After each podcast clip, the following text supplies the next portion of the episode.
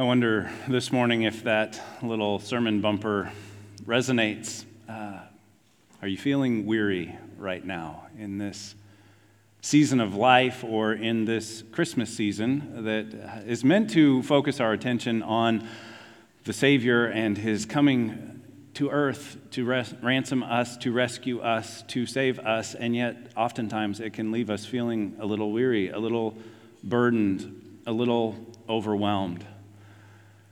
And I wonder if you've cried out recently in that feeling of being weary or being burdened. I highly recommend crying out. If you've never done it, it can be a powerful spiritual exercise to really just cry out, to not be reserved and not be stoic and not have this Midwestern sensibility that this part of the world is particularly well known for, and just cry out. And if you have to go out into nature to do it, or you have to come into a sanctuary and be alone and just cry out, it can be very powerful. But too often, that cry is silenced and it doesn't get full expression. And uh, it was even shared with me this morning by Pastor Sandy, who came to our 24 hours of prayer yesterday, late morning. And as she finished, the final station, if you were here, you know, the final station had the four words of Advent hope, peace, joy, and love. And you were instructed to take the one that you felt you needed most. And Pastor Sandy noticed that all the peace had been taken. That that was clearly the, the thing people needed the most going through that experience was peace. And I find that to be really significant um, because we want peace. We want to hear all is well. And we want to believe all is well. And so as we light the Advent wreath this morning, we will relight the candle for hope which reminds us of last week's first week of Advent, where we talked about kingdom hope and we talked about the fact that kingdom hope is built on kingdom promises, and God never breaks his promises. But today we light the candle for peace, and we'll be talking about peace. And as we go through this series, A Kingdom Christmas, each week we will talk about how kingdom peace is different than the peace that the world offers, the peace that's available to us apart from the kingdom, that there is a difference. And we'll look at the Old Testament prophecy once again because the second candle, the peace candle, is often referred to as the Bethlehem candle. And we'll look at a prophecy of Scripture from the Old Testament that references Bethlehem in particular. And it's interesting because some of the details of the advent of the nativity start to become a little clearer um, as we approach Christmas. Now, Micah is where we will be, so if you want to start turning to Micah chapter 5, you might want to use the index. Uh, Micah is one of the minor prophets, means they're pretty small books, and there's a lot of them really close to each other right at the end of the Old Testament. If you're using one of our Bibles there in the seats in front of you, you can turn to page 1445, and you'll find it there. Um, but Micah actually prophesies prior to Jeremiah. Last week we looked at Jeremiah, a passage from Jeremiah, a prophecy of the hope that we have in the kingdom, in the coming kingdom of Christ. Um, he prophesied prior to that. And uh, the, the book of Micah is sort of this alternating back and forth between judgment and then forgiveness judgment and forgiveness. And God is reminding the people of Israel and the people of Judah that they have broken the covenant and that there's judgment that comes along with that. But He's also reminding them of His forgiveness, of His nature to forgive. And one thing that's interesting to me is that the name Micah literally means who is like Yahweh. That's what the name means. And so, uh, this prophet of God, this prophet of Yahweh, was given the name Micah by his parents before they knew he would be a prophet, perhaps. And his name means who is like Yahweh. Often, when you see that AH at the end of a name, it's referring to or including Yahweh in some way. And this takes on special significance because the final three verses, if you flip over a page to Micah 7, you'll see that the final three verses of Micah's prophecy ask the question Who is a God like you? He's addressing this to God, this prayer. Who is a God like you? He says, and it's almost like this subtle reference to his name. And, and perhaps he had wrestled with this throughout his life, you know, this question that his name means. And he answers that question by closing out his prophecy, focusing on God's love and God's compassion. And those are the elements and those are the attributes of God that he raise, raises up and lifts up for us. Now, the prophecy that we're going to look at today from chapter 5 brings some of the details of the Nativity into view, particularly the location of the Nativity in Bethlehem, the note location of Christ coming. And I'll be honest, this passage ended up being a little more difficult than I was expecting. Sometimes when I'm outlining a sermon series, I'm like, okay, I've got all these different options, and this is what I want to preach on here. This is where I feel like God is leading here. And I really felt strongly that with the peace and the Bethlehem candle, that this prophecy from Micah would be a wonderful prophecy to focus on today for week two. And I just kind of looked at, you know, verses one through four. And then the first part of verse five is where it says, He will be our peace. And okay, we've got to include that. But I'm never really comfortable just like stopping mid verse especially for a main passage that I'm preaching on. And as I read the part, the rest of verse five and then six, I'm like, this is really confusing. It seems to be saying something totally different than the other verses. And so, uh, fortunately, I was at a library that had commentaries, and I went and got some commentaries out, and I really dug into it, and I found something really, really phenomenal uh, that really enhanced the whole message. And uh, so it was a little more work than normal, but it, it was worth it. And I realized, you know, that's maybe a second point to this whole sermon is that when we wrestle with God's truth, when we really dig deep to really understand it and, and to apply it to our lives, it might be a little bit more work, but it's always worth it. It's always worth it. So we're going to read Micah 5, verses 1 through 6 and to just take one or two verses at a time. So this section opens up in verse 1 with Marshal your troops, O city of troops, for a siege is laid against us. They will strike Israel's ruler on the cheek with a rod. Now, this is talking about something that will happen in the future. It's not talking about something right now. You see that in the kind of second half of the verse where it says, They will strike Israel's ruler on the cheek with a rod. And there weren't any sieges that were taking place at the time that Micah was prophesying. So he's prophesying about something that will happen in the future. And if you're not familiar with ancient military warfare, uh, it's important to understand right now that sieges were horrible.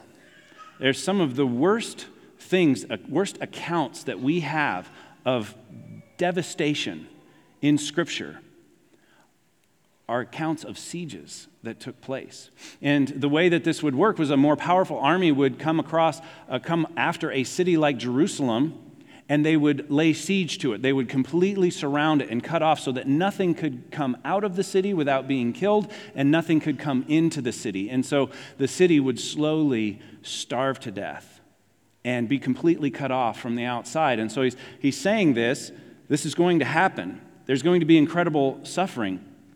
And this opening phrase, marshal your troops, O city of troops, it's like Jerusalem is the strongest city in the nation of Israel in the nation of Judah, you have to marshal your troops, but there's sort of an irony here and a little bit of a play on words in the original language, that, that echo, marshal your troops, O city of troops, or O daughter of troops, in the original language, because they aren't able to raise an army. Israel is weak and vulnerable right now, and everybody knows that. And this final phrase, they will strike Israel's ruler on the cheek with a rod, most scholars think that's pointing to when the armies of Babylon come, they do lay siege on Jerusalem, and it's probably the worst siege that takes place. And when they do finally over, overtake the city, they strike the king, Zedekiah, at that time, uh, and they blind him, and he's literally blinded and he's humiliated. And that's what this points to is this humiliation that the, the king would be struck on the face with a rod, that there would, the, the, the ruler of the people would be humiliated in this way. And so they're saying this earthly king is going to, to be humiliated in this way. And then there's this beautiful, beautiful change that comes in verse 2.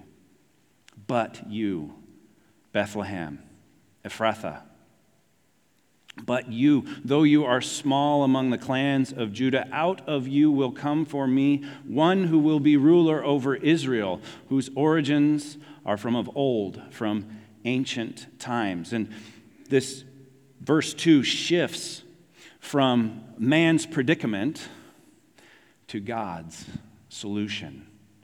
And it's not the solution you would expect. It's not the marshal your troops, O city of troops. It's not the power of the earthly realm that will change things. It is God's activity in a small, forgotten town on the outskirts, several miles from Jerusalem, from the center of human power. But you, Bethlehem, Ephrathah, it shifts from man's predicament to God's solution. Bethlehem, that that name of that town means house of bread. And Jesus is the bread of life, he announces in John chapter 6. It means, Ephrathah means fruitfulness. And so I can't help but think of the fruit of the Spirit coming into the world through Christ's advent, through Christ coming and living and dying and then ascending to heaven and sending the Spirit behind him. And though Bethlehem is small and not imposing and not a walled city and doesn't have the resources and the wealth and the power of Jerusalem, though it is small, an unexpected king from a very unlikely place will be coming. And there's the contrast that you see in verse 2 between the weak ruler of verse 1 and the Messiah, the kingly Messiah, and the hope that he brings. And it's very clear from the New Testament that this prophecy was well known and well circulated, and that the people were expecting the king to come from Bethlehem. And so when the wise men arrive from the east and they say, Where is the one who was born king of the Jews? The scholars get together and they say, Oh, we know the answer to this question. It's Bethlehem. And they cite that. And even in John chapter 7, when Jesus is saying things that they, they, they, they can't reconcile and he's doing miracles that they can't reconcile, and they're like, Isn't he just the carpenter's? Son, isn't he from Nazareth? They said that the king was going to come from Bethlehem. They didn't know the whole story, but they did know that the king was supposed to come from Bethlehem. So this prophecy took on special significance, and people knew it. And there was a lot of messianic hope and a lot of expectation surrounding this. People knew that something special was going to happen, that there would be an unexpected king from an unlikely place. Now, in verse 3, it sort of switches back. It says, Therefore, Israel will be abandoned until the time when she who is in labor gives birth, and the rest of his brothers return to join the Israelites. And so, this, therefore, Israel will be abandoned. That's, that's prophesying this temporary punishment that will precede the permanent deliverance that God will bring, that there will be an accountability for breaking the covenant over and over. This is that alternating back and forth between judgment and forgiveness, that there is consequences. God is a holy God, He is a just God, and breaking the covenant has consequences. But He's saying that prior to this, prior to this king coming, prior to the permanent deliverance that I bring, there will be a season of judgment. And then it echoes Isaiah chapter 7 verse 14 that famous one that says the virgin will be with birth or will be with child will conceive and will bear a son Emmanuel God with us. And so all of this is starting to weave together and it's echoing Isaiah's prophecy which would have been made about 30 years earlier and he's saying that this is going to bring great restoration and new unity to the people of God because at this point there was a divided kingdom. All right, if you look at Old Testament history, it started as one nation with 12 tribes, and then there was sort of this division that took place, and Judah was the strongest of the tribes. And so there, was the nation of Judah, that's where Jerusalem was, and then there was Israel up in the north. And when it says at the end of verse 3, And the rest of his brothers will return to join the Israelites, saying it will be reunited. This was a theme that we picked up on in, in Jeremiah's prophecy last week that there would be this coming back together, this reuniting of the people of God.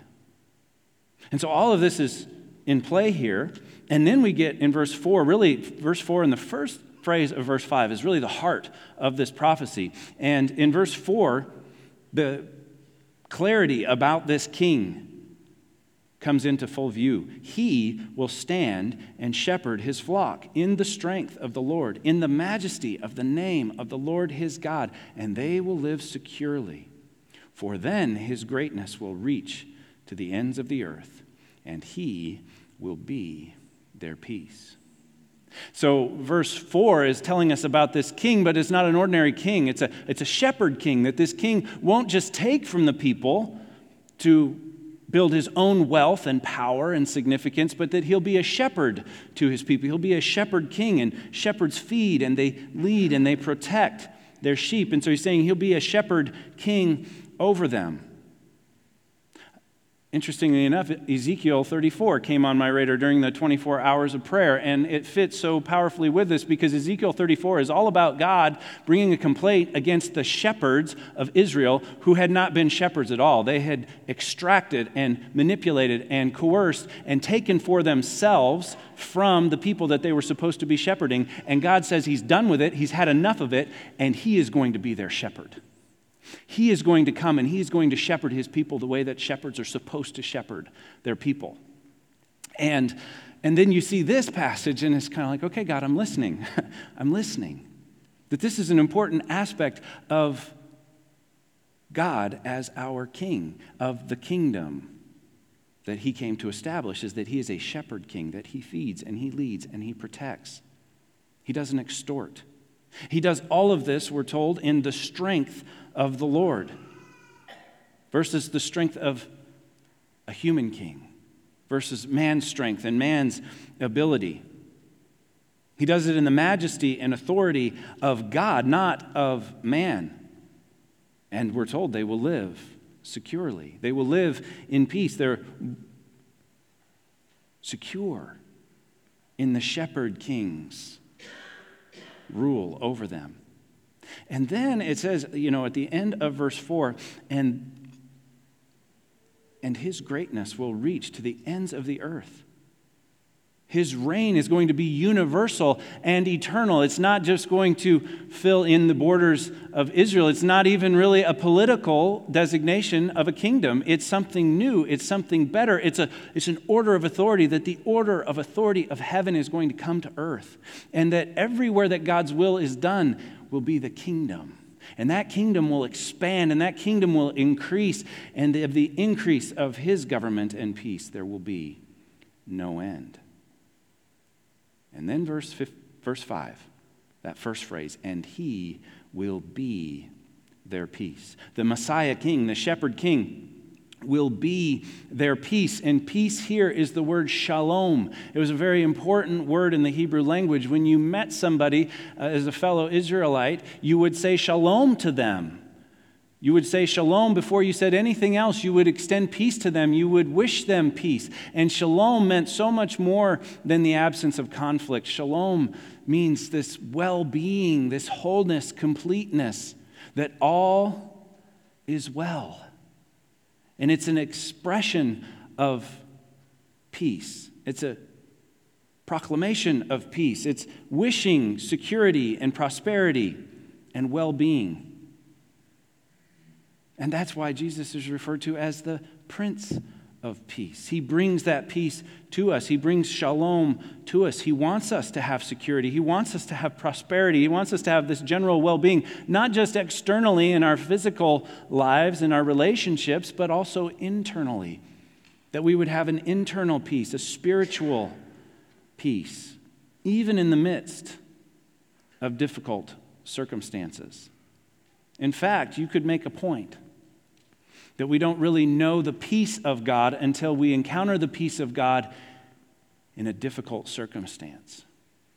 When we look around and we say, all is not well, and then we lean into the Spirit and we lean into our relationship with God and we say, even so, all is well. And our relationship with God can grow more in difficult circumstances than it can grow in perfect circumstances when the sun's on our face and we all agree all is well. In fact, there's a quote that came across my radar just this morning from Chuck Swindoll. And he says, When I ask people when they really grew spiritually, I have never had someone describe an easy time. Never. Because it's when we go through a difficult time and we lean into our relationship with God, and we find that even though the physical circumstances and the situations surrounding us are not all that great, when we can say all is well because I'm in relationship with the God of the universe, because He loves me, and He says that I am of infinite value to Him, all is well. And when we can say, even in this world that just seems like it is going in the wrong direction at increasing speed, this world is not all there is that all can be well. That for eternity we have a promise that all will be well. And eternity is a very long time. And we're so focused on this little sliver of eternity that is our earthly existence. And we forget, man, it's going to be really good forever if we're in Christ. If we, if we have come to faith in Christ, if we have believed in Him, if we have received Him, if we have sought to follow Him and give our lives and our wills to Him then all is well, even when all is not well. And so, Micah is talking about so much more than the absence of military conflict. He doesn't say he will bring their peace, he says he will be their peace.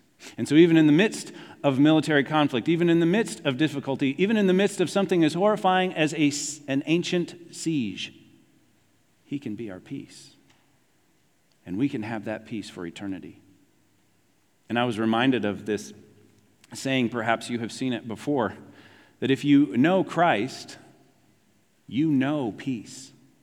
Regardless of the circumstances, regardless of the situation you find yourself in, if you know Christ, know Him intimately, know Him deeply, and He knows you because you are in a moment by moment relationship with Him, then it doesn't matter what's going on around you, you can know peace.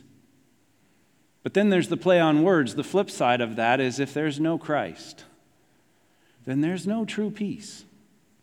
Even if you're sitting in the lap of luxury, even if you're on the beach in some tropical setting and you have no cares in the world, but you don't know Jesus Christ, then your peace is partial and fleeting and temporary. But if we know Christ, He will be our peace, regardless of what's going on around us. And then I had these final part of verse 5 and all of verse 6, and it's like, what is going on here? This, I had it. I had it all worked out. I had it like th- that was the message, right? And then it's like, okay, but he will be their peace. When the Assyrian invades our land and marches through our fortress, we will rise against him, seven shepherds and even eight leaders of men. They will rule the land of Assyria with the sword, the land of Nimrod with the drawn sword. He will deliver us from the Assyrian when he invades our land and marches into our part. I'm like, what is going on here? And so that's when I got out the commentaries, and I'm like, that's not what happened when the Assyrian invaded their land. You can read about it, it's right there in Scripture. When the Assyrians invaded, they decimated the place. It was awful. And when Babylon came in behind, they cleaned up anything that the Assyrians hadn't taken. And so that's not how that's not how the Messiah king worked. And so that's where I got really confused. And then when you look into this, there's people that you know have PhDs and they've spent their whole life studying this and they, they know everything intimately inside and out. And so the reason that I italicized part of that, when you look at verse 5, where it begins, when the Assyrian invades our land, and goes through verse 6 up until it says, He will deliver us from the Assyrian. Now it's referring back to Christ. But that italicized part, several scholars said that's actually probably a Hebrew war song because it rhymes and there's a meter in the original language that doesn't come through in our translation. And it's almost like they're going to rally the troops, right? And, and, it's like God is saying, This is your solution, is to rally the troops, but you can't even raise an army. And your solution is to say, Oh, if you come after us, we're going to raise up all these people and we're going to come after you. And we're actually going to end up occupying Assyria. That's what this little war song says. And that's not at all what happened. They got squashed because of what God said would happen in verse 3 that Israel would be abandoned. And so none of this makes sense until you kind of frame that italicized part as this Hebrew war song, that then it all makes sense. And it's all saying that there's a human solution to this, and that's to get everybody all pumped up. and yet, that's not the divine solution. This Hebrew war song is included sort of ironically between He will be their peace and He will deliver us. And it's done so to bring the real emphasis on the divine deliverance to come. The real emphasis here is not on what we can do in our own power or what this weak nation could do in its own power because it had abandoned God and abandoned the covenant that God had made with them. It's to point to the coming Messiah more emphatically. That he will be their peace, that all of these ideas that you have about what you're going to do on your own, apart from God, will fail. He will deliver you. He will deliver you. And you see, a military victory was all they could think about, but that was much too small a thing for God. That was much too small a thing. You see, God had something much, much bigger in mind for our Prince of Peace than to deal with a political conflict. And we talk about this at Easter sometimes because the same situation was alive and well when Jesus was walking on this earth. They had been looking for a political king to come in and to throw off Roman oppression and to establish a new political kingdom where they would be answering to nobody. They would be their own people. And at that point as well, God had so much more in mind than putting a political skirmish to bed. Flip forward in your New Testament to Ephesians chapter 2. After the Gospels, after Romans, 1st, 2nd Corinthians, you'll see Galatians, then Ephesians. Ephesians chapter 2, we get a little more insight into what God had in mind with this coming Messiah, this shepherd king. And so I'm going to read verses 11 through 18. I'm going to skip a couple of parts that refer to things like the law and, and circumcision because they're not pertinent to the argument here, but I, I just want you to know that I'm, your Bible's not different than mine. I'm just condensing them a little bit. Because here's what Paul says, writing to the church at Ephesus, writing to the the church in the region of Ephesus, this letter got circulated more than any other. There were more copies of it in the ancient world than any other. And here's what he says right after he's preached the gospel. Okay, verse 11 comes on the heels of that great, great passage where it says, It is by grace you have been saved through faith, and this not of yourselves. It is a gift of God. And then verse 10, he says, Therefore, we are his workmanship created in Christ Jesus to do good works in his name. Then he says, Therefore, in light of all that, in light of the gospel, in light of the grace of God, in light of the new identity that you have, therefore remember that formerly you who are Gentiles by birth, that's us. Skip down just a little bit into verse 12 were separate from Christ, excluded from citizenship in Israel, and foreigners to the covenants of the promise, without hope and without God in the world. It's not a very good situation, is it? And it's not just the people of God in ancient Israel. This is like talking about the whole world now. But, verse 13, but now in Christ Jesus, you who were once were far away have been brought near through the blood of Christ. For he himself is our peace. Does that sound familiar? Who has made the two one and has destroyed the barrier, the dividing wall of hostility down to verse 15. His purpose was to create in himself one new man out of the two, thus making peace. And in this one body to reconcile both of them to God through the cross, by which he put to death their hostility. He came and preached peace to you who were far away and to peace to you who were near. For through him we both have access to the Father by one Spirit. Do you see what God had in mind? It wasn't just to throw off an Assyrian king for a few people. He was, he was bringing the whole world peace through Jesus Christ. That's the hope and the joy of Christmas. That's love invading our world, bringing full victory of Christ over sin and death and the full victory of Christ in the unity of the Jew and the Gentile into the family of God. You see, they wanted him to destroy their earthly enemies. And he said, I'm going to turn them into your friends. I'm going to turn them into your family. That's how God wages war. The only thing that he destroys in verse 14 is the barrier, the dividing wall of hostility. That's what the king of peace comes to do is to break down the hostility, to break down the barriers to true peace. Here's your bottom line today. Kingdom peace is perfect, permanent peace. It's not temporary, it's not partial. Kingdom peace is permanent, perfect peace. And that's why kingdom peace is different than the world's peace. So often in worldly conflicts, one does get the upper hand and takes over, and they squash their enemies and they say there's peace. At the time of Jesus, the Pax Romana had been in place for some time. The idea of Roman peace was kill everybody who stands against you and there'll be peace. That's not God's version of peace. God's version of peace, kingdom peace, is permanent peace. It's perfect peace, and that's why kingdom peace is better than the world's peace. Because worldly peace is only partial and temporary, but kingdom peace is perfect, permanent peace. And so I wonder this morning where do you need peace? Where do you need kingdom peace? Where do you need His perfect, permanent peace? Do you need it in your soul? Are you, are you here today? Are you listening online? Are you watching this? And you recognize you don't have peace with God the Father. You don't know Christ.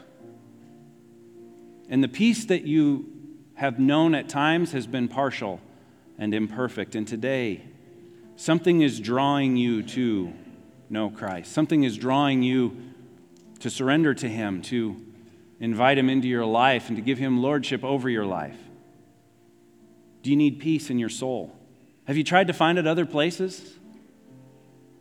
And it's always partial and it's always temporary. We can know Christ, we can know peace today.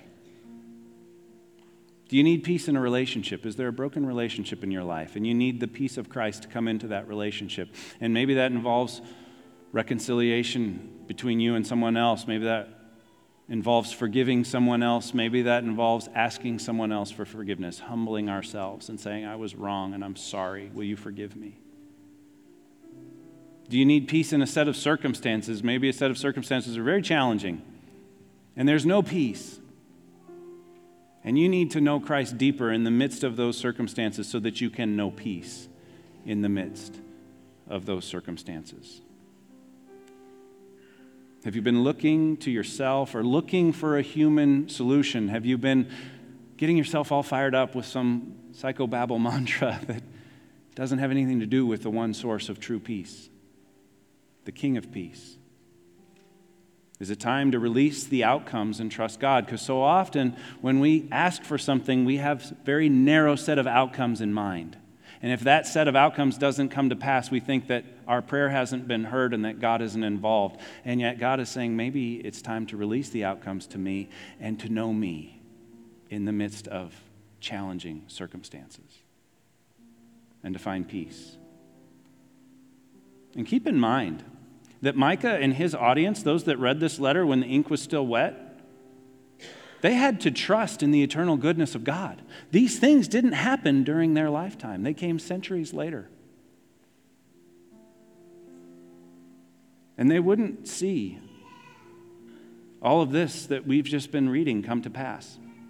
They didn't see Ephesians 2. They never could have imagined all that God would do or how he would accomplish it. And so we have to keep this in mind as well. We have to keep in mind that kingdom peace is perfect, permanent peace. And we can't even imagine all that God has in store for us. That comes a little later in Ephesians. That we can't even imagine all that God has for us. But hang in there because it will be good, it will be worth it, it will be forever. Will you pray with me? Heavenly Father, we are mindful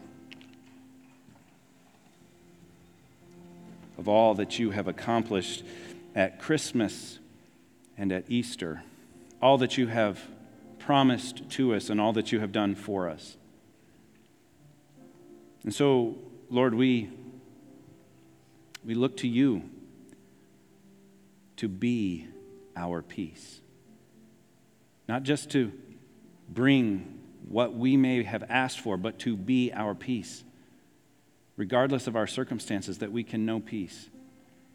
That we can know that you are good, that you are with us, that you are for us, that you love us more than we can even imagine. And for those who are struggling today in one way or another, those who are looking for peace, may we find it anew and afresh in you. For those who are in need of salvation, may they reach out to you today. May they confess that they have sinned and fallen short of your glory. May they embrace the gift of God that is eternal life in Christ Jesus. May they believe and receive your forgiveness. May they walk in faith with you. Wherever we are, Lord, whatever we need, may we find it in you. It's in Jesus' name we pray. Amen.